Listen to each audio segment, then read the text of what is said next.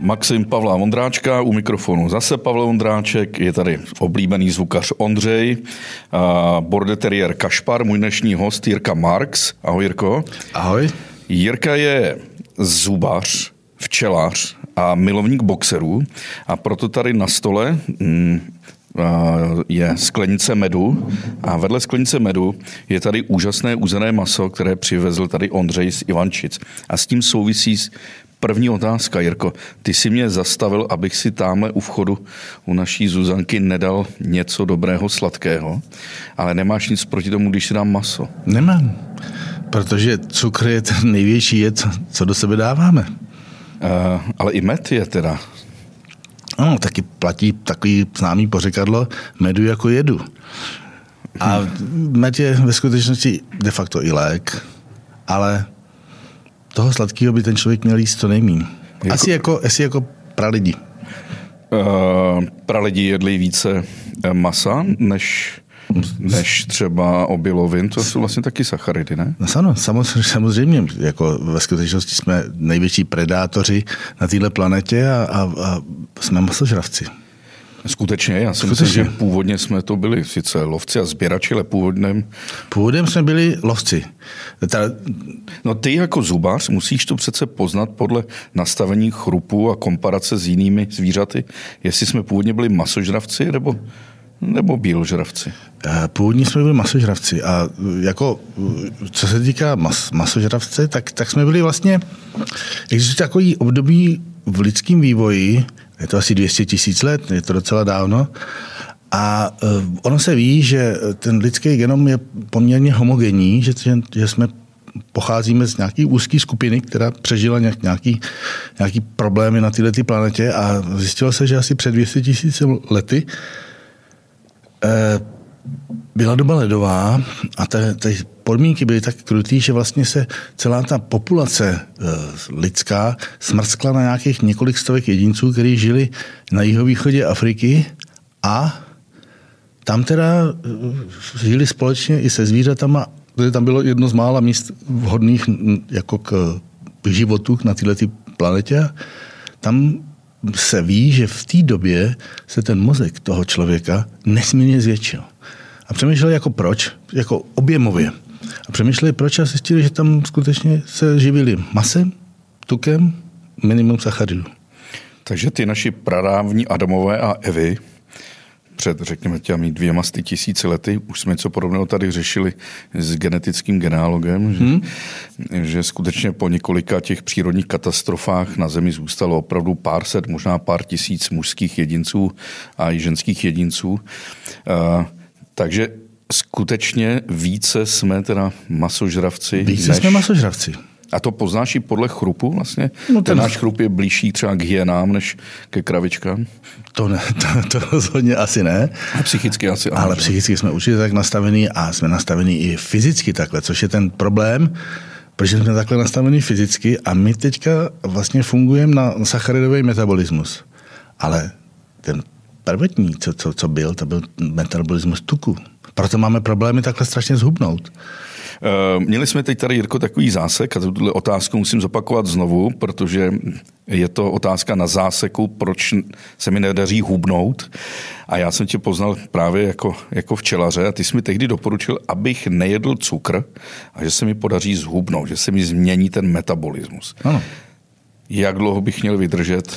No tak to prvod, ta prvodní fáze to není jenom otázka nejíst cukr, ale otázka nejíst vůbec sacharidy, protože eh, tam je problém, že jsme nastavení tak, že eh, každý z nás může jíst různý množství sacharidů, aniž by se mu, aniž by se mu to ukládalo jako tuk.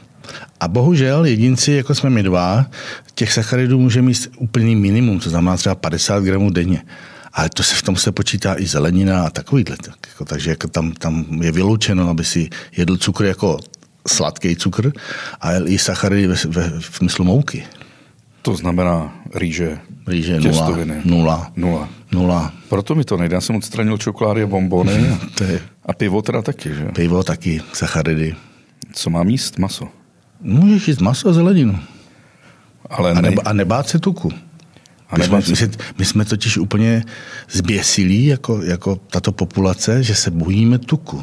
Přitom ten tuk je absolutně výživově jedna z nejlepších věcí, co si můžeme dopřát. Jak dlouho jsi studoval zubařinu? Zubařina se studuje standardně pět let. A za těch pět let jste museli mít nějaký předmět, třeba dějiny eh, dentální hygieny, dějiny zubařství. A museli jste teda probírat i to, jestli na těch kosterních pozůstacích třeba lidí před těmi 10-15 tisíci lety se projevují kazy a choroby zubů jako dneska? No, e, obecně, protože ta populace dřívější měla absolutně nízký příjem sacharidů nebo cukru, jako obecně cukru jako sladidla. Dokonce ještě ve 20. století to bylo poměrně nízká dávka na začátku toho 20. století, tak e, neměli takový problém s kazy, jako máme, má dnešní populace. Tam to skutečně to, tak se souběžní s tím množstvím cukru, co sníme, tak se ty, ty zuby kazí víc a víc. Ten med, který jsi mi přinesl, to je med odkaď? Tohle? Hmm? To je med ze Sobotky. To je med ze Sobotky. Hmm. A ty máš přímo v Sobotce nebo vedle v Markvarticích? Tohle to já ani nevím, abych ti řekl pravdu. K Markvarticím se dostaneme, to je strašně zajímavé, ale já se zeptám, co by se hypoteticky stalo, kdyby na světě vyhynuli včely, kdyby nebyly? To je strašná pro mě otázka, protože já mám ty včely docela rád, ale pokud vím, tak tohle je výrok, co by se stalo, kdyby... kdyby myslím Einsteinův. Myslím, že Einsteinův výrok je to. A že by lidstvo zemřelo. Že by lidstvo zemřelo do čtyřech let. Já jsem teda trošku větší optimista, já si myslím, že by lidstvo mělo, mělo velký problémy, ale dalo by to. A doufám, že v té skupině, která by to dala, bych byl já. Protože jsi masař. Ale které, které vlastně Eh, potraviny, ovoce, zelenina by bez těch našich včel vlastně nemohly fungovat. No tak to ovoce, to bychom si mohli zase rozloučit, to je jasný. Jablka, hrušky, třešně. Jedině, že bychom byli jako Číňani, kteří měli trošku problémy před x lety, nevím, v kterých letech to bylo, tak tam potom lezli po stromech a, a opilovali ty jabloně štětečkama, ale Číňani si to mohli dovolit, těch je dost. Viděl jsem ten dokument, nádherný, ten More Than Honey, eh, víc než med, kde opravdu je ten záběr jak ty číňanky lezou po těch stromech a štětečkem každý kvítek opilují. Jako zmizlý jim včely. Proč no. jim zmizly? No, proč jim zmizly? No, protože včely mají momentálně jako obecně jako hmyz má problém přežít. Jako Němci dělali výzkumy, kde prostě na jednom místě brali každý rok vzorek hmyzu. Já si myslím, že tady vezmu tu krkovičku. Vem si, no, to vypadá dobře. Nádherné. Děkuji, Ondřej. Škoda, že... No, no, rozhlasových posluchači vypadá výborně. Tak a e, Němci dělali výzkumy, kdy prostě berou z jednoho místa e, takový vzorek, kolik je tam hmyzu a na množství a na, na to a zjistili, že v posledních 30 letech se ten neustále zmenšuje. Ale došlo to až tak strašně daleko, že v průmyslově apokalyptický zemědělský krajině je to hmyzu asi 30%, co bývalo dřív. Ale i v lesích je to asi 60% toho hmyzu, co bývalo dřív. Na množství a na, i, i na, na, na druhy. Což je vidět, že, že jsme v nějakém problému, aniž bychom si ho uvědomovali. Tak poznáme to my všichni, kteří jezdíme auty a v létě prostě nemáme hmyz na předním skle a, a na kapotě, tak jako třeba před 15-20 lety. A není to aerodynamikou těch nových aut? Já myslím, že ne, protože když jezdím i s těmi starými auty, tak to vidím. Tak to je v pořádku, tak hmm. potom je to jasné. A to opravdu vidíš, že to ne, to je vidět. Ano, to je to Ale zároveň tady druhá otázka. Proč se včelám tak daří ve městě? Teď je móda mít včely na hotelu Intercontinental, na Národním muzeu, divadle, na Rudu, v Rudolfínu. A včelaři si pochvalují. Včelaři si pochvalují, já nevím, bych se zeptal těch včel, to by bylo pro mě přednější, protože já se teda obávám, že zrovna střecha nějaký vysoký budovy není to pravý ořechový, s tím, že e, včely, vlastně, když si to veme, kde by vlastně původně žili a by měli žít, tak je to dutiny stromů. A když se řekne dutina stromů, tak je to jednoznačně, to evokuje les, stín a tak dále. A rozpálená střecha není to pravý. Věřím tomu, že když se jim tam podaří na té střeše udělat, udělat nějaký stín a, a nějakým způsobem to schladit, tak by to mohlo fungovat. Je to taková móda. Je to móda, ale je. nemůže to mít, a, a teoreticky, kdyby jsme teda včelstva umístili například na Petřín, tak ta snůžka toho, toho nektaru bude dobrá ve srovnání s volnou krajinou, kde, kde v podstatě jsou monotónní lány a zdá se mi, že někdy v té Praze ta pestrost je větší. To máš pravdu, v Praze je skutečně větší pestrost snůžky, než je v průmyslově apokalyptické krajině. To je to zemědělství, který prostě dělá monokultury, obrovský lány a to už eh, ta včela má dolet efektivní dolet, nějaký tři kilometry a pak už to je prostě pro ní neefektivní, doletí dál, ale je to pro ní neefektivní energeticky, takže to nedělá. No a vemte si, že když ty pole jsou prostě od horizontu po horizont, tak prostě tam nic není, když, když to pole dokvete. Nebo když je to zrovna obilí, tak tam není nikdy nic.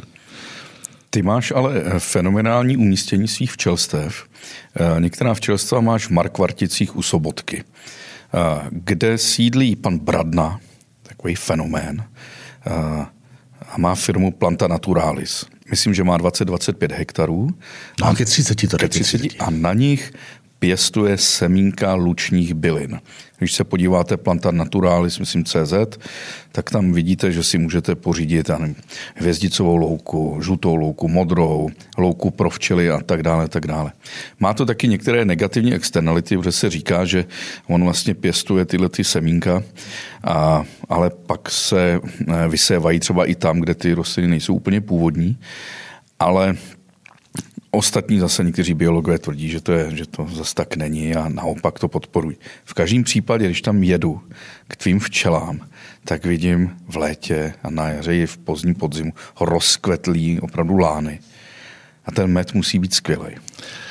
No, tam je taky otázka, eh, protože to jsou byliny, tak hrozně záleží na počasí, aby to medovalo. Jo, tam musí prostě, eh, když máš strom, který prostě nějakým způsobem kvete, tak ten si tu vláhu vezme a ten nektar udělá. Vezme si je z hloubky, ale když neprší, tak ty byliny, které mají kořeny prostě jako relativně velmi mělce, no tak prostě nemedují. Takže když je dobrý počasí, když je vlhko, teplo, je tam výborný med. Aha. Ale taky nebejvá. Když jsem začal včelařit, tak jsem napsal takový pitomý článeček, na který ty si zareagoval, ještě tehdy v časopise Maxim, tak jsme se seznámili a začal jsem taky díky tobě přemýšlet úplně jinak. A v počátku jsem chtěl být takzvaným medařem, v podstatě mít co největší výnos medu z jednoho úlu. Jsem nadšený, že jsem někdy měl 20-30 kilo. Dneska ze svých čel získám třeba jenom 4-5 kilo, většinou to nechávám. To je povadyhodný. Uh, co, před, co přetrvává v té české včelařské populaci? Medař nebo včelař? A Medař. ten rozdíl je jaký? Já myslím, že eh, převládají medaři. Jo, spousta lidí eh, to dělá kvůli nějakému zisku nebo kvůli nějakým penězům, který za ten med mají. Eh, existuje pár lidí, kteří ty včely opravdu mají rádi a, a ten med je pro ně vedlejší produkt, ale většina lidí si myslím, že to dělá kvůli medu. Proč jim vlastně bereme ten med v takovém množství, kterým pak ji musíme nahradit cukrem. Jako co to s těma včelama udělá? No, co to s těma včelama udělá? Už jenom to, že jim to bereme i několikrát za, za rok, taky dostáváme do takového stavu, kdy vlastně nemají v tom úle zásoby. A přirozeně žijící včely v, v té době, v v tom úle mají největší množství zásob. Takže tam se úplně, my tím chovem, kterým děláme a tím vytáčením, úplně měníme uh, chování těch včel a pak ještě no, krmíme dlouhodobě, se krmějí se dlouhodobě třeba já, srpen do září a tak oni se ještě potom plodují déle, než normálně by plodovali. No a pak máme problémy s tím roztočem a s těma nemocema. No, to je v celku jednoduchý. Ve zkratce včela vytvoří med, my ji sebereme a musíme ji to nahradit. Nahradíme jí to cukrem. Takže oni mají vlastně o práci navíc. Mají o práci navíc, ale ono to, to, tím, že to krmíme v době, kdy v té přírodě nic není vlastně, tak vlastně měníme chování těch včel a říkám, tam se, tam se narodí, oni se, narodí se o několik generací těch včel víc, ale narodí se ještě o to víc generací toho roztoče a, a, a tak dále.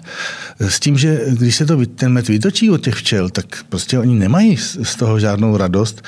Naopak je to pro ně stresující, protože ve chvíli, kdy mají v tom úle třeba 40 kg zásob a najednou to přijde včelař, ukradne jim to a mají tam 5 kg zásob, no tak to pro ně musí je šílený. Oni totiž umějí velmi dobře počítat. To je takový zajímavý moment. Všimni si, v posledních deseti letech je včelaření taková móda. A často ne móda lidí z venkova, ale často právě i takových těch intelektuálů, který v tom vidí návrat k přírodě a, a takový větší jakože souzní. Ale když o tom budeme přemýšlet, tak my vlastně tím včelařením, tím intenzivním, naprosto narušujeme tu přirozenost včel, zavíráme je do koncentráku, už tak takový pro včely, a mučíme je a vydíráme. Jsme takový otrokáři jejich.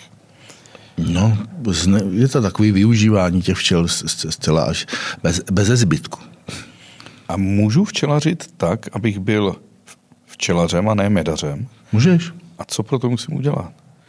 No. Nebrat jim zásoby jako já, nebo je umistovat do, do starých košnic, klátí? Ne, ne, ne, ne to, co bys pro ně měl udělat, skutečně, jako aby se pro ně dalo udělat, tak je to, že ne, neumístěvat je těsně vedle sebe. Což je na tom to nejhorší, protože eh, ten včelař má rád, když prostě na jednom stanovišti si to tam poběhá. Běžně vidíme, že je třeba 20 úlů vedle sebe. Že? Ano, ale to přece není úplně normální stav. To je stav, který je podobný kravínu. Mm-hmm. Jo? Nebo, nebo chovu slepic, nebo chovu krůt. A to samozřejmě se sebou nese, jak mají, jsou, jsou, jsou ty úly těsně vedle sebe, tak to nese uh, velký riziko zalítávání a samozřejmě, když to včelstvo je, to znamená, že ta včela netrefí do toho z vlastního úlu, ale letí do toho vedlejšího. No a samozřejmě uh, infekce se v takovém prostředí šíří daleko lépe a daleko rychleji, než kdyby ty včely byly, nevím, třeba 50 metrů od sebe. A to si málo kdo může dovolit. Že? To si nemůže dovolit skoro nikdo. No, řekl si, že hmyzu strašně ubývá, ano. ale zároveň čteme v novinách nebo na, na internetu a často tím straší televize, že je takzvaně převčeleno.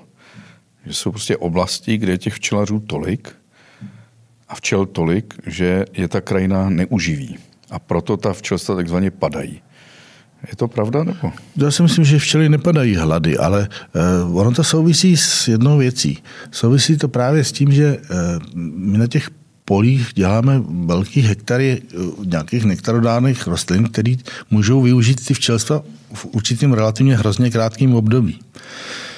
To znamená, že nic, nic, nic, pak najednou prostě sedm dní snůžka, oni si přinesou těch 30 kilo a pak zase nic, nic, nic. To dřív to bývalo tak, že, eh, že nebyla třeba takováhle intenzivní snůžka, ale bylo pořád něco, byly nějaký meziplodiny. Já jsem teďka četl nějakou knížku od uh, pan Sklenára, Kvído Sklenár se to jmenuje, je to sto, sto let stará knížka, naprosto chytrý lidi byli tenkrát. A uh, tam říká, že u, u něj hlavní Snužka je z Víčence. Říkal, co to je Víčenec, víš to? Vlčinec? Víčenec. Ne, Víčenec. Co to je Víčenec? Víčenec Vojtěžka nějaká? No, je, je, to něco podobného Vojtěžce. Nějaká pícnina. Je. Nějaká pícnina, meziplodina, kterou prostě ty zemědělci v té době chovali zcela, zcela běžně na, na svých polích, nebo pěstovali na svých polích a oni z toho, včelaři z toho měli snužku. Víčenec vůbec neznáme. Teď, když si řekl to jméno Kvíro Sklenár, tak eh, posluchači možná neví, že není včela jako včela, že tady rozlišujeme včelu kraňskou, včelu karpatskou, ale že jsou to i jedno, jednotlivé, jak bych to řekl, eh, druhy nebo rody. No, rody bych to... to bych, no, rody ne, teda to jednotlivé druhy. Jednotlivé druhy, nebo to jak, jsou podčeledi. Počel, a jako máme uh, včelu sklenárku, vigorku, ta sklenárka, to je od něho, od toho Kvído Sklenára? To je od toho Kvído Sklenára. To je od toho Kvído Sklenára, který jako, to, to není žádný člověk, který by to jako mm, šlechtil tímto způsobem, že by jako něco spojoval a to, ale tuhle ten tu včelu on našel, to bylo řečeno někdy koupil, když začínal s včelařením a zjistil, že má super vlastnosti pro jeho včelaření a pro tu krajinu, ve které on je. A uh, tak uh, začali množit tenhle ten rod sklenár. No a funguje to do dneška. A to je teda jako klasická včela kraňská takzvaně. Ne, není to kraňská. Ne, to není to, úplně není to kraňská. Kraňská má trošičku jiné vlastnosti. Tam se to liší nepatrně vlastnostma. Jak se jmenuje ta eh, proslulá uh, rakouská chovatelka, taková ta herdek baba trochu, má, a po ní je pojmenovaný, po jejím manželovi taky pojmenovaný druh včely. Nas Stinger? Ne. Singer. Singer. Paní Singer. Paní Singerová. Paní Singerová to dělá zajímavě. Tam je to tak, že ona, ona, ona eh, zkouší ty včely v nížině a pak čím dál tím vejš a vejš. A teprve ty nejlepší, co se, co se od ní dostávají, tak ty, ty oplozují na nějakým přirozeným stanovišti vysoko v horách. A tak už jsme zmínili, že máme včely sklenárky, včely singrovky, jsou ty vigorky a každá tenhle ta rodina se liší něčím. Liší se trošku svými vlastnostmi. Eh, samozřejmě na pohled to ani moc nepoznáme. Oni se liší v takovém, na křídlech takzvaný loketní index, tak, tak v tom se liší, tohle toho se to dá poznat. Eh, měly by být maličko jiné vlastnosti ve smyslu, eh, jak, jak velký ty rodiny dělají, jak velký to včelstvo udělají. A třeba sklenáka tam má takovou pauzu plodovou, což se využívá právě. Eh, některý zimují v menším, menším množství včel, a na jaře mají extrémně rychlý rozjezd. Některý zimují silnější. Je to prostě, eh, ty včely jsou prostě, není to úplně jednotný materiál. To znamená, jestli to dobře chápu, tak tyhle ty rodiny, v podstatě včelí, se můžou lišit i v tom, že některé dávají přednost velkým lánům, a některé se vyhledávají třeba rozptýlenou krajinu, některý zalítávají dál, některý blíž. No. Nebo ne, nebo v tom se ta chová včela už univerzálně. Jako tvrdí se, že některé včely eh, eh, lépe sbírají medovici než jiný. Medovice je ten tmavý med, který už vůbec skoro není. Že? Tak jako tam se, to, se, to se tvrdí, ale pokud vím, tak když ta medovice je, tak to sbírají de facto skoro všechny včely, které jsou v té době zdraví a v síle. A je vlastně medovicový med veganský produkt? No určitě ne. no, to je zajímavé, protože spousta veganů miluje med a milují lesní med, medovicový, a ten je přece z výměšku z mšic. Ne, on to takhle úplně není. No jasně, ale je to, ta včela přilítne eh, ke stromu, který je napadený teda mšicemi, jestli dobře chápu? Jo, je to tak, že ve stromě je míza, která, která nějakým způsobem proudí v těch, těch potrubí, co má v sobě strom a e, ty mšice ho nakousávají a sajou tu mízu, ale oni z toho potřebují se na bílkoviny, oni potřebují bílkoviny, takže ta míza to, to, to mšicí prochází a zažívacím ústrojím. Komplet zažívacím ústrojím a vykapává ven trošičku, trošičku ze zadečku, ze zadečku mm. ano, trošičku to a je sladká, protože ta míza ve skutečnosti je nasládlá, no, troš, trošku sacharidu tam je a ten, ten ta šice si z toho bere ty bílkoviny, takže ona musí toho nasát poměrně hodně, aby těch pár molekul bílkovin z toho dostala. Ale v podstatě je to teda živočišný produkt. V podstatě to prochází živočichem. Pak tam přiletí včela, Pak tam přiletí... vysají tu kapičku ze zadečku. No vysají, nebo z listu, na, z listu no, na kterým to padlo. To kápne. A, a zase to zahustí ještě a ukládá to jako med. Jasně. Ale tento med se zásadně liší teda od nektarového medu, to znamená nektaru z květu. To se liší. No, tak to je docela pro mě samozřejmě hezký argument u mých přátel veganů. Jako. Jirko, já tě tady trápím, když vidím, jak se koukáš tady na to úžasné ondřejové uzené maso a ty musíš mluvit a já klás otázky, já můžu jíst, ty ne. Ale docela se mi líbí takhle jako mučit zubaře.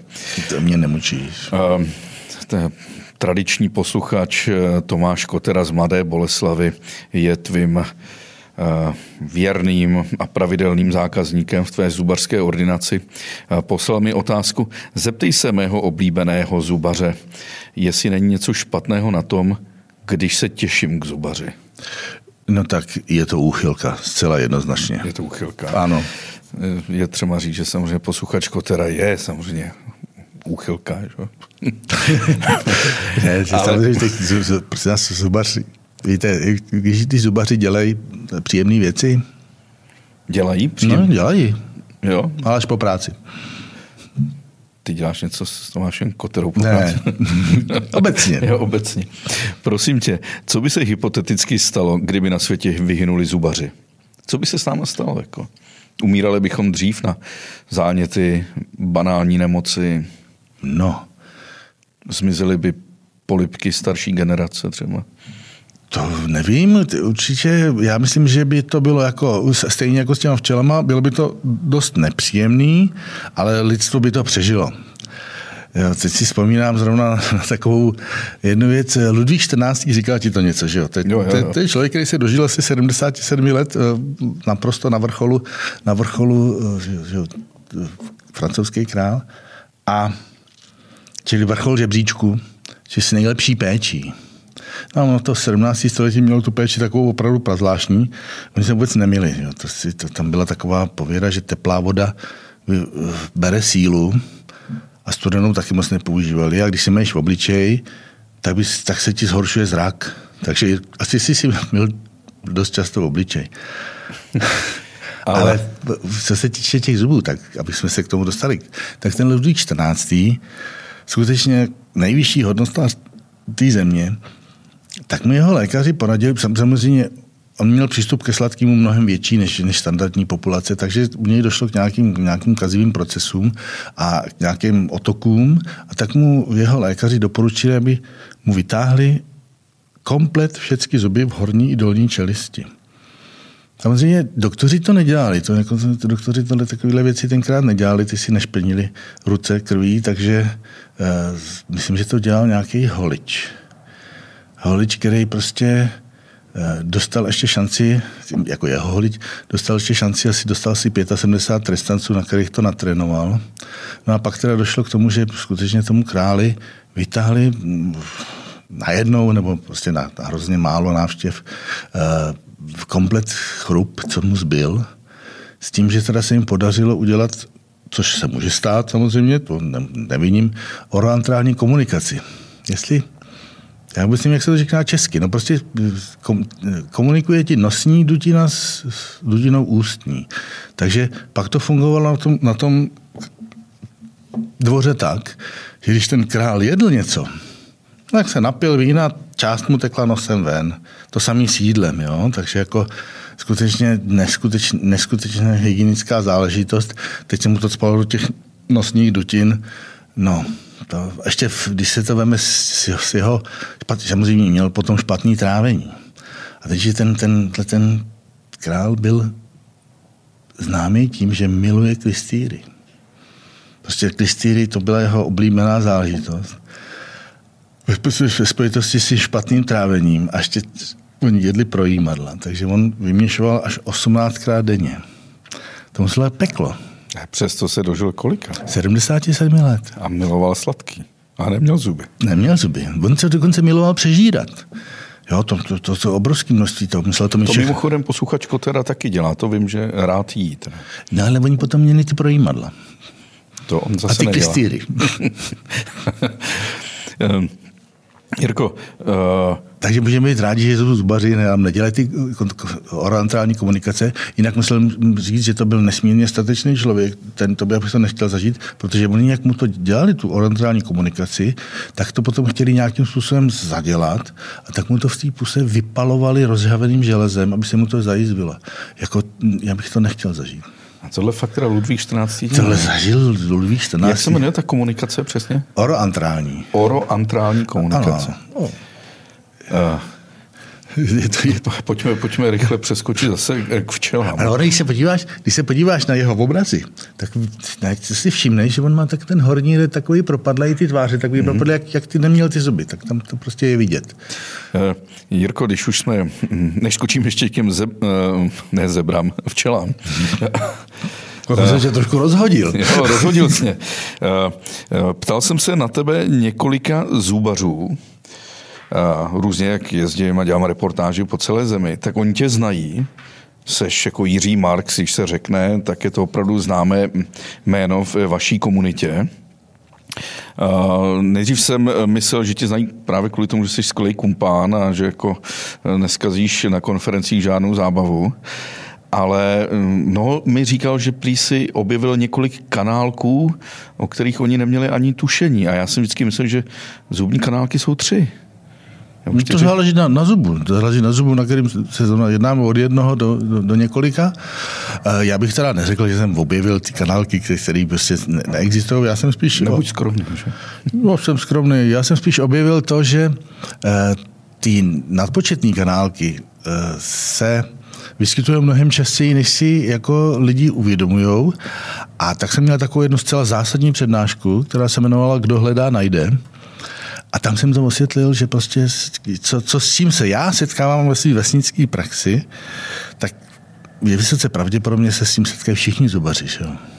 Na kolik těch kanálků tam může být až? Až, no tak já pamatuju, když jsem se, že jo, třeba přední zuby jeden nebo dva, zadní zuby no, třeba stolička, tam, tam, když jsem se já chodil do školy, tak jsme se učili, že tam jsou tři.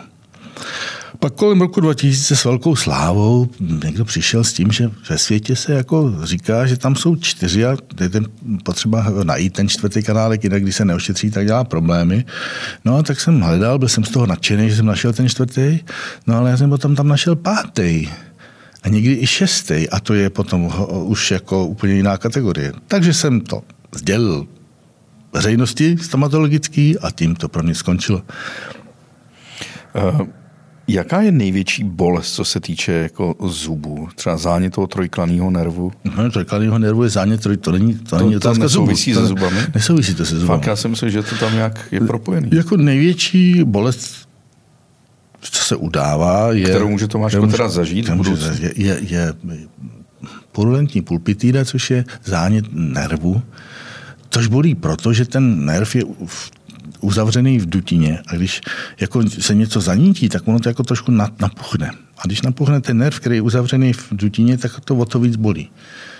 Je a, uzavřený v pevným. Jako. A to je právě ta šílená bolest. To je ta šílená bolest taková vystřelující vystřelující a mm, ten člověk to není schopen lokalizovat. Jenom jestli to napravo nebo nalevo a, a není někdy schopen ani říct, jestli to jde dole nebo nahoře. A to jsou ty případy, kdy tě budí třeba v noci? No to už se mi teďka dlouho nestává, já už nebydlím tam, kde pracuji, ale stávalo se mi to. Výborná věc. Ve tři hodiny vás někdo zbudí. Vždycky to je tak, že to jako problém ten zub najít, protože to většinou bývají hodně zaplombovaný zuby je tak. Takže jako když to potom najdete, kde to je, ošetříte, jdete spát a zase hned za, za hodinu stáváte do práce, tak je to opravdu ničemu. Ale to jsem byl ještě mladý, teď, teď bych to nedal. Jirko, v kolik chodí spát včely? Se setněním. Nebo ne, po setnění, oni potom pracují ještě. Oni vlastně nechodí spát. Protože je vidím, oni večer, když tam přilítávají do úlu. No a potom to musí a pak přenášet. Maká, že? maká, tam se maká, ve dne v noci. Pojďme to teď jako říct. Ta včela, začneme tím, že se narodí. Jo. Tak. Vylíhne se. Můžeme, se, můžeme to ještě dát. Včela se narodí tak, že matka včelí zaklade vajíčko, oplozený vajíčko do, do takových šesti buký buňky, kterou všichni znají. No je, pojďme se vrátit ještě dřív ta matka musí být oplodněná ano. trubci. Mm-hmm. To znamená, že matka vylítne z úlu a je to pravda, že letí na trubčí sraz nebo na nějaké dané místo, které je já jsem si všiml jedné věci, že ve třech sekerách, kde mám včely, mm-hmm. tak když se uh, rojí, teda když se rojí, když eh, matka jede na, letí na ten sraz, tak letí pořád na to jedno a to stejné místo. A já vím přesně, kde tam je na takovým kopečku. A... To, máš, to máš velkou kliku, že jsi eh, našel pravděpodobně něco, čemu se říká trubčí stanoviště. E, funguje to tak, že ty trubci, které jsou v tom úle, tam, a je hezky, tak vyletí a potulují se po tom trubčím stanovišti. A matka, která je říjná, která se narodila asi před šesti dny, tak dolítne na tohleto trubčí stanoviště a teď ona letí. A snaží se letět co nejvyšší rychlostí, aby udělala takový výběr těch trubců, který můžou oplodnit, protože to není legrace. Oplodnit matku za letu, to není legrace, protože ten trubec není jako nasedne, pořád za, musí dohnat. Pak na ní nasedne zavede ten svůj penis do její pochvy a protože ten jeho penis je neskutečně velký vůči jeho tělu, tak když dojde k erekci, tak on vlastně odpadne, on vomdlí a odpadne dozadu a ten penis se mu ulomí, podobně jako se eh, odděluje žihadlo u včely. A má tam nějaký ganglion, takže pořád pumpuje to sperma No a na to čeká další trubec A ten za toho letu zase tu matku dožene. Ten penis, který v ní eh, zůstal, vyndá ven a zavede tam zaletu a zavede tam svůj. A co se stane s tím trubcem, který tam nechal penis? Zemře? Zemře. Ale je to ještě výborná smrt, protože v ostatní trubci, kterým se tohle nepovede a ne, nešířejí svoje geny, tak uh, ty trubci umřou hladem. Tak můžeš si vybrat. Myslím, že to byl básník Miroslav Florián, který zemřel eh, při přednášení svých básní před svými komunistickými eh, posluchačkami. To byla krásná smrt, ale že by tohle ještě hezčí smrt, zemřít při sexu, že? Ano, ještě se to někomu podaří. Při velké rychlosti. Při velké rychlosti. Takže trubec zemře. Trubec zemře, každopádně. Ale my víme, že potom trubec na konci toho, říkáme tomu podletí, že to období konce léta, ty včeličky už ty trubce vyženou, protože jsou to trubci, nepotřebují je, jenom by jim zbytečně užírali zásoby medu. Já ty trubce vidím trošičku jinak. Ty trubci jsou naprosto geniální zkratka evoluční, naprosto geniální protože Trubec, eh, a teďka zabrzdím mě, kdybych zabloudil do nějakých jako detailů, tak jako my máme dvě sady chromozomů. Včela má dvě sady chromozomů, ale trubec má jenom jednu sadu chromozomů. To je to na tomto zvláštní, má jenom jednu sadu chromozomů. Co znamená, co to znamená pro, pro normální běžný život? Ty, když máš ty máš jeden chromozom od maminky, od, od tatínka, když by ten jeden nefungoval na, na něco, tak to nahradí ten druhý a nic se neděje. Když to u toho trubce, který má jenom jednu sadu těch chromozomů, tak když tam něco nefunguje, no tak trubec co? Zemře. Prostě nemůže fungovat. Takže eh, tam je to absolutně čistě vidět, že když ten trubec žije, je zdravý, tak je vhodný pro ty podmínky. Jo? To je první věc, která je. A druhá věc, co se na tom ještě docela zajímavý, eh, naše spermie jsou tvořeny jako směsí těch chromozomů, co má od, od matky a od otce, když to trubec má jenom jeden, jeden typ spermie. Pořád ten samý, úplně přesně ten stejný. Takže on předává přesně tu informaci, jakou on je sám. Trubec oplodní matku, trubec oplodní zemře, matku Ostatní furt lítají na ty svoje, jak do hospody, na ty svoje trubčí srazy? Uh, tam je trošku složitější. Těch trubců tu matku oplodní vícero. Víc. Říká se až 30, 40. A dokonce se ví, že matka, která byla oplodněna více trubci, je pro ty včely jako žád, žádoucí. To je asi rozdíl od lidské populace. To je to? trošku rozdíl od lidské populace, ale to souvisí taky s tím, že ta, taková matka má potom širší spektrum genetických těch svých dcer a může se to někdy hmm. vyplatit. Matka se vrátí do ano. úlu a začne klást. Začne klást, no. No, ona už to chvilku trvá, dva, tři dny, ono jí naroste mezi tím ten zadeček, který je typický pro tu matku, takový, tam má asi 300 vaječných rourek a potom začne klást nes, nesmírnou kadencí. To jsou desítky tisíc asi za její život, ne? Co ona naklade? To bude víc, protože uh, taková matka skutečně přirozeně vznikla, dobře spářená matka je schopna klást až v, v určitým období v roce 3 tisíce až 4 tisíce vajíček denně. Denně.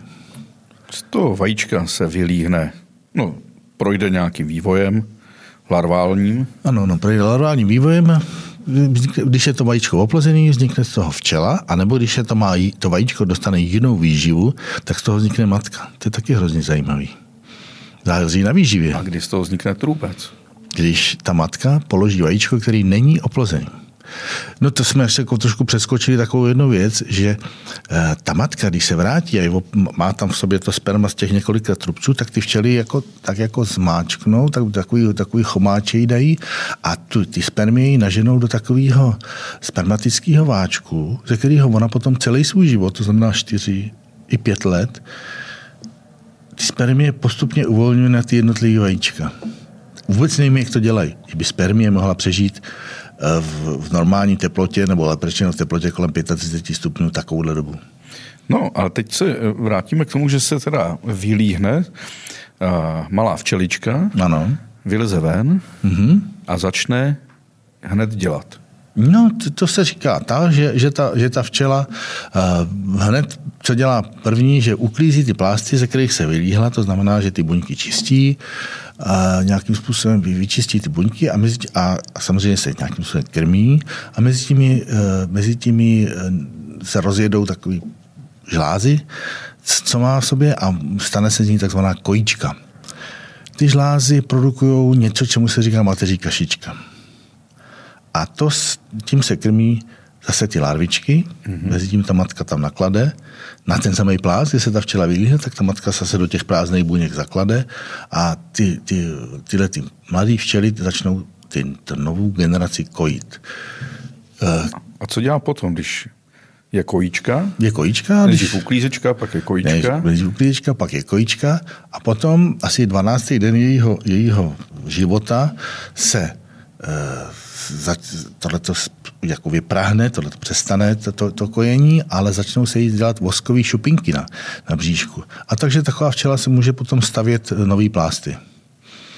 Mm-hmm. A říká se, že kolem 18. dne začíná strážit česno, to znamená, že už, že už eh, je není to úplně úlová včela, která pracuje na tom plástu, ale už, už, už je tam, co, co dělají ty strážky toho česna a postupně vyletuje a stane se z ní letavka. Tak, zastavím se u toho česna.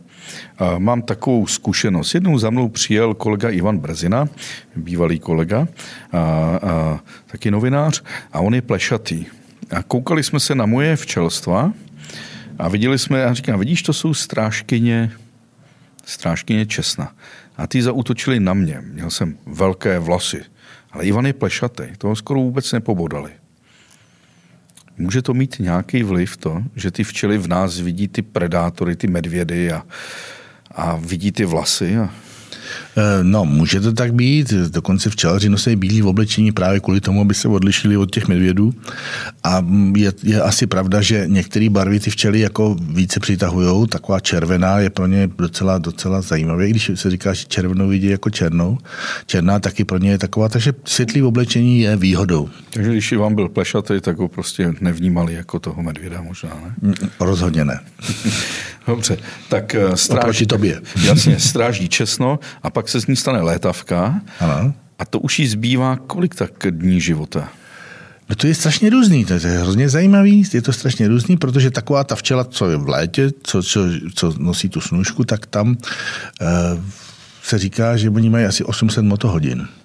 To znamená 800 hodin letu, při kterých vyletují ven a pak, a pak je konec. Většinou to bývá tak, že v tom, když skutečně ty včely nosí, nejvíc pracují, tak eh, jsou úplně krátkověký a dožívají se kolem 40-50 dnů. A potom jsou včely v tom úle, i v tom úle, eh, který žijou déle, třeba 2-3 měsíce a mm, zimní generace, která se eh, rodí někdy mm, v červenci, by se měla rodit správně, tak ta se dožívá až do května příštího roku. Teď udělám takovou odbočku, takovému eh, možná psychologickému eh, pohledu na včely. Eh, mám rád oblast od Hanse Tomy, Die Bienenfreund, milovník včel. To je ten pán, jak tam sedí na té židlice. Je ten pán, co sedí na té židlice, je to vlastně romantický obraz ně, ně, německý. On sedí na té židličce a dívá se na, tak, na ten svůj úl, který je, myslím, košnici, to znamená v, v, ve slámovém jakoby, úlu a je úplně fascinovaný. A já jsem taky fascinovaný, když se dělám na včely. Já se prostě, je to lepší než televize, lepší než internet, lepší než cokoliv. Sledovat ten život těch včel v tom úlu. Taky tě to tak fascinuje, to, to dívání se a uklidňuje? To, uklidňuje a fascinuje to, protože já si myslím, že to fascinuje skoro každýho. Tam je taková, je mi jednoznačně vidět taková dělbatý práce a, a to, že ty včely prostě jako, vypadá to, že vědí, co dělají. No mě nejvíc fascinuje, když vidím, že tahají ty pilové rousky. To musíme říct, že včela nepřináší pouze ten nektar, ale sbírá i ten pil. A ten pil sbírá z různých rostlin a podle jejich barvy poznáme, jestli je to třeba vojtěžka, nebo je to nějaký ovocní strom, nebo je to kaštan třeba. Kaštan, pampeliška a tak dále. To, to mě fascinuje, může se odtrhnout. Jo. A k tomu se chci dostat, že když už teď ne, neřešíme jenom, co nám včely dávají, ale i tenhle ten jiný rozměr, teď je ve velké módě ta apiterapie, ale nemyslím to, že Nemyslíš žihadla? Myslíš... Žihadla, ale takový včelí domky. Jo. Teď jsem mm-hmm. zrovna, někdo prostě má domeček, v kterém je postel a, a cokoliv jak v penzionu, akorát, že do toho domku je zabudovaný včelí úly. Jsou tam zabudované včelí úly a třeba nad těma úlama je postel, ve kterých, ve kterých může ten člověk přespat. Člověk je oddělený od včel, fyzicky je nevidí. Fyzicky je nevidí. No, hm. Má to smysl, když to ty včely musí rušit? Tak to asi pravděpodobně to trošku ruší, ale určitě se nejde v, v tomto případě přímo do těch včel, ale prostě ten člověk je oddělený několika vrstvama dřeva a, a madrací, ale uh, ty včely vyzařují nějakou energii. To, Zapít jako... teplo, krásný teplo, vůni. Vůni a je tam energie, to je jako jednoznačně. To se, to se dá krásně poznat teďka v zimě, když já si přejedu takhle kolem toho úlu rukou a, a, a jsem zrovna v tu chvíli jako nějak dobře naladěný, tak, tak tuším, kde jsou, protože to, to je cítit na té na ruce. Taky se toho využívá v tom, že se třeba dávají, eh, dávají do těch úlů třeba voda, voda mm-hmm. lépe ve skleněných lahvích než plastových, a ta voda se potom pije a říká se tomu ovčelená voda. Prý to snižuje tlak, ale já, to ještě, já jsem to ještě neskoušel. Tak kolik má účinnost placebo efekt? Někdy 30% se říká. To je v pořádku. Když tomu člověk bude věřit, tak ano. Ale, ale o tom to je. Aby, aby, se, aby se změnil ten stav toho člověka. Ale věřím tomu, že když budu dýchat ten včelý vzduch, tak to nějakým způsobem na mě to funguje, že já miluju ten... Ty miluješ tu vůni. Tu vůni. Tu vůni, když otevřeš ten úl. Ano. To je nádhera, ano. To, to miluju to taky. A já ještě... Teplá, a co to je? To je vůně medu, vůně... Vosku. Vosku, propolisu. Propolisu, a ještě kdo ví čeho. A to je naprosto charakteristická vůně a takhle voní i třeba rámky, eh, když jsou delší dobu skladovaný prostě já jsem, já jsem začal včelařit, protože můj děda včelařil. Že? Můj děda včelařil někdy od roku 30x a vím to proto, že když psal dopisy z Mauthausenu, tak se ptal na včely, jinak bych to jako nevěděl a skončil někdy v roce 60. Ale já jsem se narodil v roce 62, ale zbyly tam prostě nějaký takový ty včelařský propriety, rámečky, klícky na matky a to všecko nesmírně vonilo. A mě to jako dítěti nesmírně vonilo a voní mi to do dneška. Když přijdu někdy ke včelaři, který vytáčí med, tak se vytáčí tím medometem. Mm-hmm. A kladu si otázku, když něco strašně rychle roztočím, a to něco je v podstatě med, který odvíčkujeme z těch pláství, on vystřeluje z těch komůrek a pak nám stéká dolů a už ho sbíráme, tak ta vůně je přece něco, co eh, jako prchá. V tu chvíli vyprchává ta vůně. A pak je. Část té vůně vyprchává, zcela jistě. A pak je jiný způsob eh, včelaření, který jsem poznal často třeba na Balkáně, zažil jsem to na Sibiři, že prostě ten med oni seberou, většinou nikoli v těch rámcích, co my dneska děláme, ale klasicky takzvanou divokou stavbu, dají to do proutěného koše, lehce zatlačí a nechávají to prokapávat dolů. To, co vyteče, to uschovají a zbytek těm včelám vrací a oni se to znovu nějak recyklují a ten med mi přijde voňavější a aromatičtější. Je to jenom můj pocit, nebo to může mít nějaký reálný základ? Eh, reálný základ to může mít, protože skutečně, když se něco eh, rozstříká po malých kapkách, tak to zvětší plochu a ta, ta výparná plocha i pro ty vůni je mnohem větší při, při tom eh, vlastně odstředování toho medu, než když se to nechá takhle vykapat. Je to takový jako bio, ale pro mě to zase není bio v tom, že těm včelám bereš ty, ty plásty mm-hmm.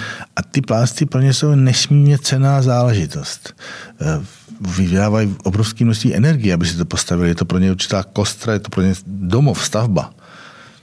No ale právě proto, když eh, hospodaříme na těch rámcích a dostaneme ten med z toho za pomocí medometu, tak jim ty souše potom vlastně vracíme a pomáháme jim. Tím se pomáhá, že, že, že nespotřebují tolik energie na, na znovu postavení nových plástů. Řekl si termín bio, biomet. Existuje vůbec biomet, když ta včela má dolet 3-4 kilometry a my nevíme, kam lítá, jestli lítá někam k silnici nebo na nějakou louku poblíž továrny. Já si myslím, že jako, aby jsme to brali tak, jako když máš redkvičky bio a ne, nebio řetkvičky, tak myslím, že u toho medu se to takhle úplně přesně rozlišit nedá. Biovčelaři mají léčit některýma jinýma prostředkama, ale jako jiná chemie, než ta, než ta max tvrdá, co se používá standardně. Já neléčím trapkatictví vůbec. Ty neléčíš? Ne. Nepoužíváš chemii? Nepoužívám. Ale používal si chemii? Používal. Já jsem používal chemii eh, s tím, že jsem se snažil abych, abych ji používal čím dál míň. Ono to má svoje pravidla, to, tady jsme asi trošku na jiném fóru, než bychom měli být, ale má to svoje pravidla. E, nicméně zjistili jsme, což je nesmírně zajímavé, že když ty včely žijou přirozený život, to znamená max, v tom, i v tom úle lze nabudit takový přirozený stav, jaký mají, jaký mají v přírodě, tak jsou schopní se vyrovnat s většinou těch patogenů, který na ně, na ně doléhají. Když eh, jezdím do Rovenska, mm-hmm. nikoliv pod Troskami, ale Rovensko v rumunském Banátu, za Strejdou Pražákem, který je včelař, a ostatně i více včelařů v těch českých vesnicích, tak je léčí tím, že si nazbírají na loukách tymián, tedy mateří doušku. A ten tymián pokládají na ty horní loučky a ještě na to takhle nařežou třeba grapefruit a nebo citron. Takže ta kombinace toho tymiánu, tam v tom je látka tymol. Tymol, ano. Tymol je jedna z, jedna z léčivých látek, který se do včel jako používá. A možná to kyselé prostředí za pomoci nějakých citrusů. Možná i kvůli tomu se to lépe uvolnilo z toho, nevím. Uh-huh. A není, Jirko, náhodou dneska povinností stále teda léčit včelstvo? Naštěstí už ne. Fakt? No, dřív jsme to dělali ve smyslu tak jako trošičku, trošičku kdo, kdo naléčil, tak, tak byl de facto, mohl být eh, obtěžován veterinou, protože to bylo jako nařízený. Ale teď už je to tak, že i veterinární zákon stanoví, že léčí se podle potřeby. Jasně. Občas ještě stále vidím, že téměř s takovým vybavením podobný motorové pile, jo, když takovým tím vyvíječem kouře přijdou včelaři a všech svých třeba 20-30 úlů si pořádně vykouří. Nějakým, nějakým přirozeným jedem. Přirozeným jedem, vyrobeným tady eh, v, v dole za Prahou. No jistě, to velký se to... D. Velký dol, ano. No samozřejmě to, to se prostě používá, nejvíce u nás používá varidol, který je vlastně de facto prostředek na hubení hm, nějakých hmyzů no, prase, na prasatech, nějakých čmelíků na prasatech. Prostě se to, toho dol se chytil, zjistil, že to, když se to použije nějakým způsobem v včelím úle, tak ty roztoči na to jsou citlivější než ty včely. Používá se skutečně malé množství, jako až mikrogramy, ale o to je jasný, že to musí být skutečně pěkný jed. A ten jed se pak dostává do medu? No, No musí tam někde nějaký ty rezidua zůstávat. Rezidua zůstávají. No, se tvrdí, že ten varidol jako takový nezůstává v, v, v, úle, protože se rozkládá, ale bohužel ty jeho rozkladové produkty v tom úle zůstávají a jsou to uh, věci, které jsou i rakovinotvorné. Takže jako eh, byl bych opatrný. opatrný a mělo by se to dělat tak, že by se ten med neměl vytáčet z těch plástů, eh, který prošli tímhletím léčením. To se těžko dá uhlídat. Mělo by to tak být. A teď ještě jedna eh, věc. Eh, pražská náplavka a jiné farmářské trhy. Často tam vidím včelaře, který prodávají plástový med. Jo, v těch plástvích. Pěkně draze. Ten, ten eh, rámeček, který vlastně prodávají, je dost často úplně jakoby černý, až tako žlutohnědý, až do černa a z toho je ten med. Ale přece logika mi říká, že když je něco tmavý a černý, jo, víš ty, to strdí v podstatě. Myslíš ty, myslíš ty plásty nebo, ten, ne, nebo ten, to ty, dřevo? Ne, ty plásty. Ty plásty. No to tak, strdí. To strdí, no tak to je špatně, že jo. Tak to, to, to bych Ale byl... spousta, spousta samozřejmě nakupujících je nadšená, protože si koupí med přímo v těch plástích. Ale ty plásty mají být přece krásně žluté nebo až bílé. Ne? Až bílé by měly být, protože tohle by mělo, jestli se ten med takhle prodává, tak by to mělo být z takzvaných panenských pláství. A dokonce by to nemělo být ani z panenských pláství, které vznikají na mezistěnách. Mezistěna je taková pomoc těm včelám, když se jim tam včela dává na takové plá, plát vosku, který, má na sobě už jako předtvary na těch buněk a oni to potom jenom vytáhnou a mají to rychleji zhotový, což je, je v určitý fázi eh, pro ty včely jako výhodný, ale ty mezistěny jsou z vosku, který prošel několikrát léčením a má v sobě ty rezidua. A tak když si zjišťovali v úlech, kde je nejvíc reziduů chemických látek, tak zjistili, že to je v plástech a bohužel, že to je i v těch mezistěnách. A jediný, kde, kde to skutečně je mnohem menší míře, je to eh, v těch v té volné stavbě, takzvané, nebo v té přírození stavbě, v té divočině, kterou si ty včely postaví. A ještě snad na tom, co je na tom nejhorší, ty rezidua těch chemických látek nejsou úplně z vnějšku toho úlu, jako z přírody, ale většinu tvoří, množstevně většinou tvoří právě zbytky těch léčiv, který tam dělává ten včelař. Proto se snažím chovat se včelám, včelám tak, aby je nemusel léčit. Jirko, to znamená, když si budou lidi na farmářských trzích koupit to strdí, tak mají kupovat, pořizovat si pouze, když ta barva toho vosku je bílá ano. nebo lehce žlutá. Tak. Když bude zatmavená, znamená, že je to vlastně starý. Je to starší plást, který vysoce pravděpodobně prošel nějakým ošetřením.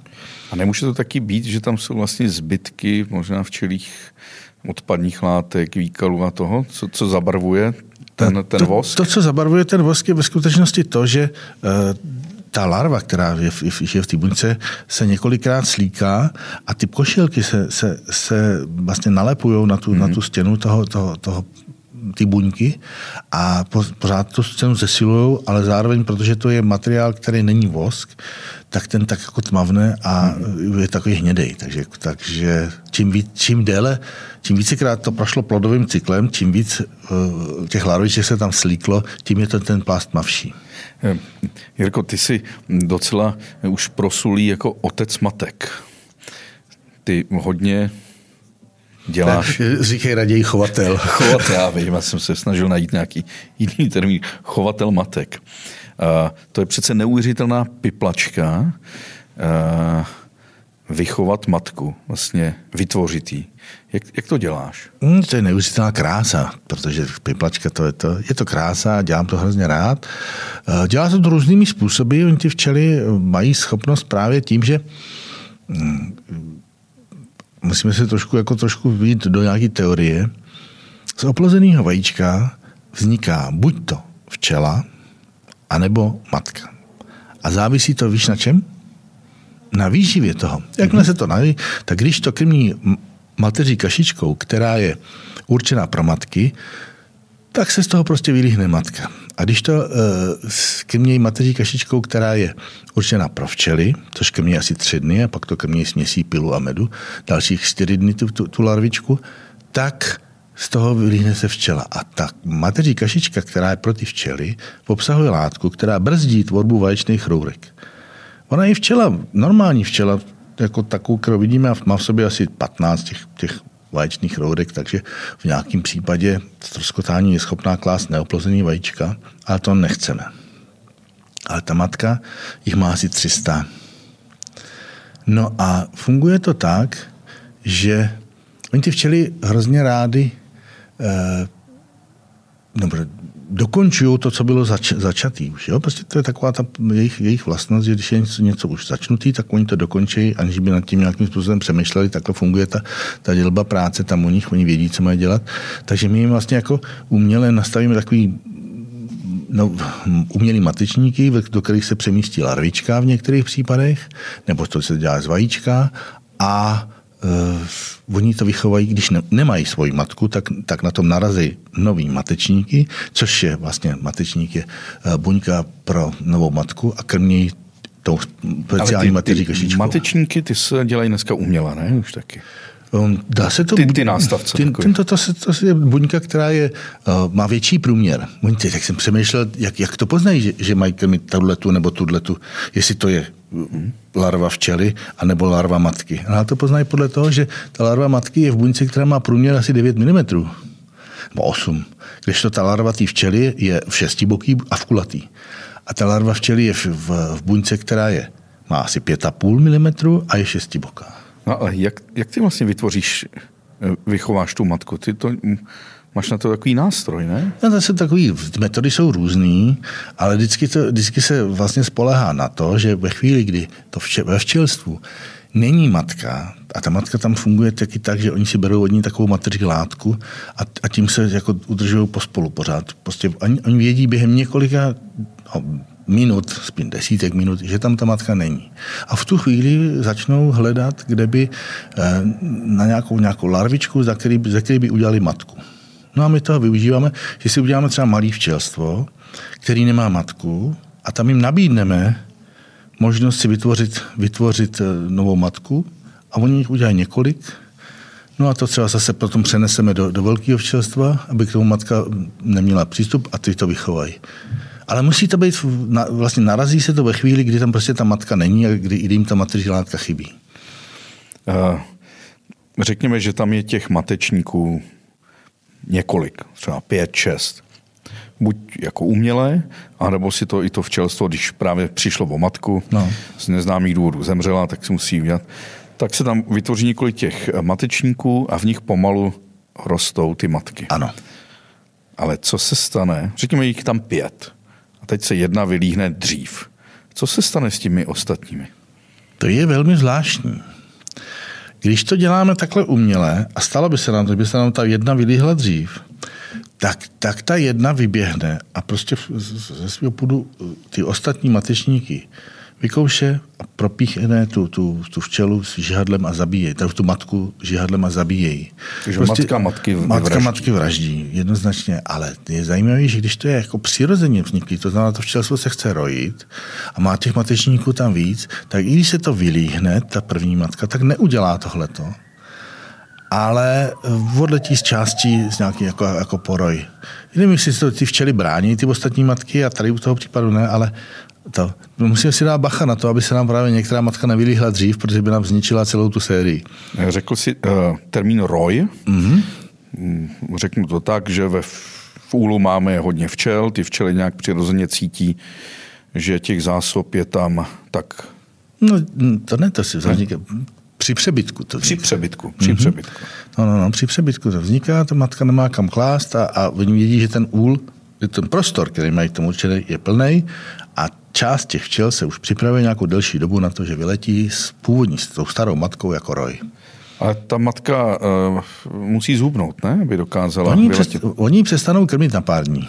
A, a je, to je rychle zubne. A je to prý pravda, že furt do ní takhle strkají, aby ona se pohybovala ještě rychleji zubla? Ne, to asi ne. Dobře, pak ta matka vyletí, vezme si sebou půlku. Část čel, část čelstva si sebou vezme, ano. Část, část čel. Část čel. Oni se napijou, proto ten roj je docela hodný a proto lítá tak pomalu, protože ty včely jsou jako poměrně těžký, jsou napitý medu. A to jsou takže oni nemají ani potřebu nic zbránit, že jo? Nemají potřebu nic zbránit. A to, to jsou ty situace, kdy i malé děti se přijdou jak včelaři, vidí roj a takhle tam dávají ručičky a Může nic být. Nic je nepopíchá. No, úplně pravidlo to není, není ale, č- ale často to tak bývá. A chci se dostat k těm slavným scénám, kdy je včelař a na něm je celý chuchvalec včel.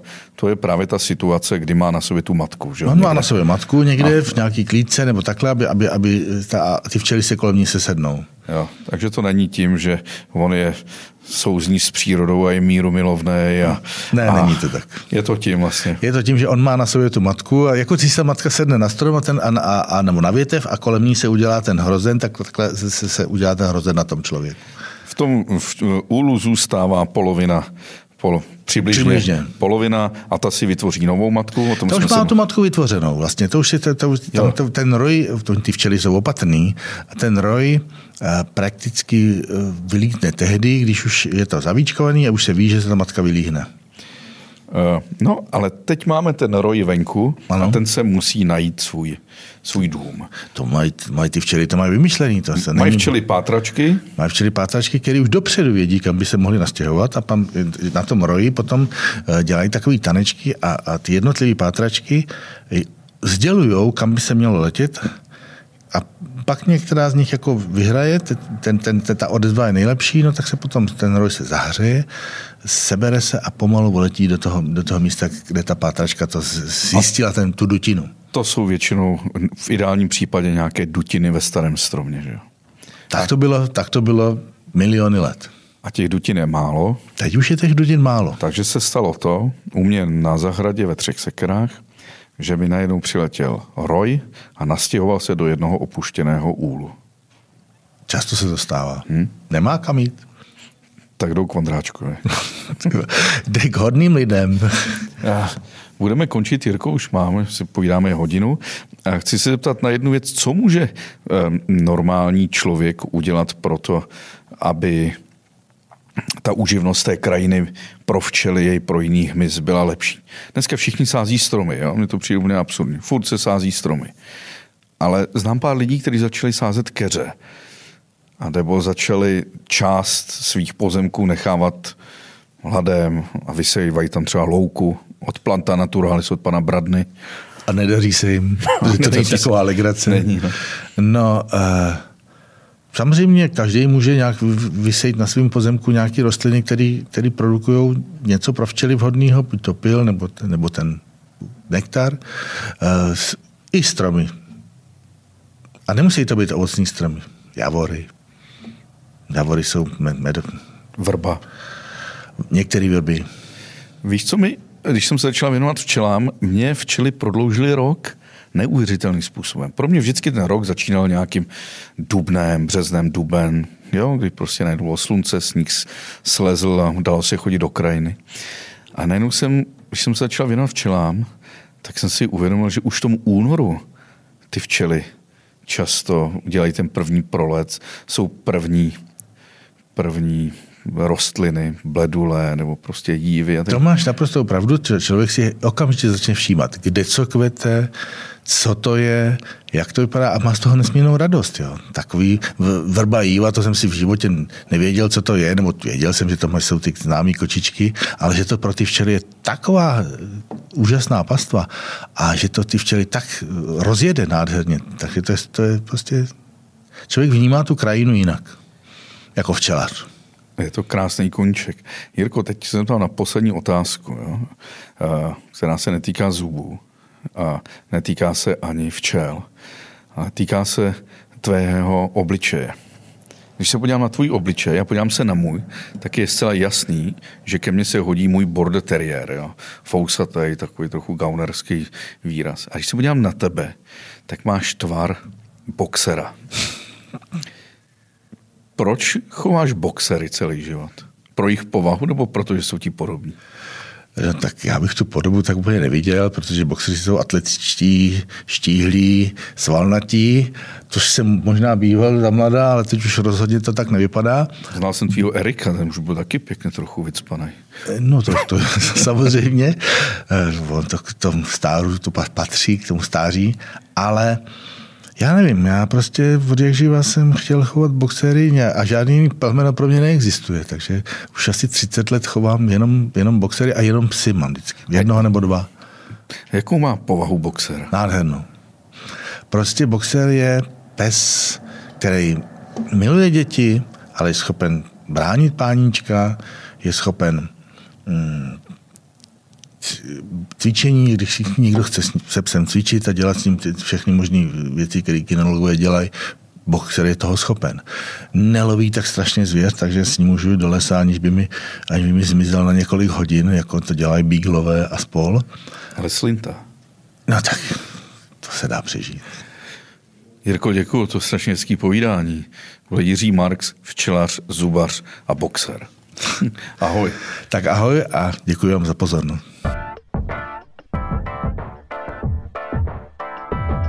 Jirko, uh, když jdeš uh, ke včelám, k úlu, tak občas tě to taky bodne, že jo? To, to, to prostě patří k životu včelaře. A chodí s tebou tvoji boxeři? Ne. Ne? Ty se udržují v bezpečné vzdálenosti. Koukají na mě, ale, ale stojí nebo sednou si a nechodí se mě až k úlu. Takže jsou moudří. Jsou moudří. Tak ještě jednou ahoj. Ahoj.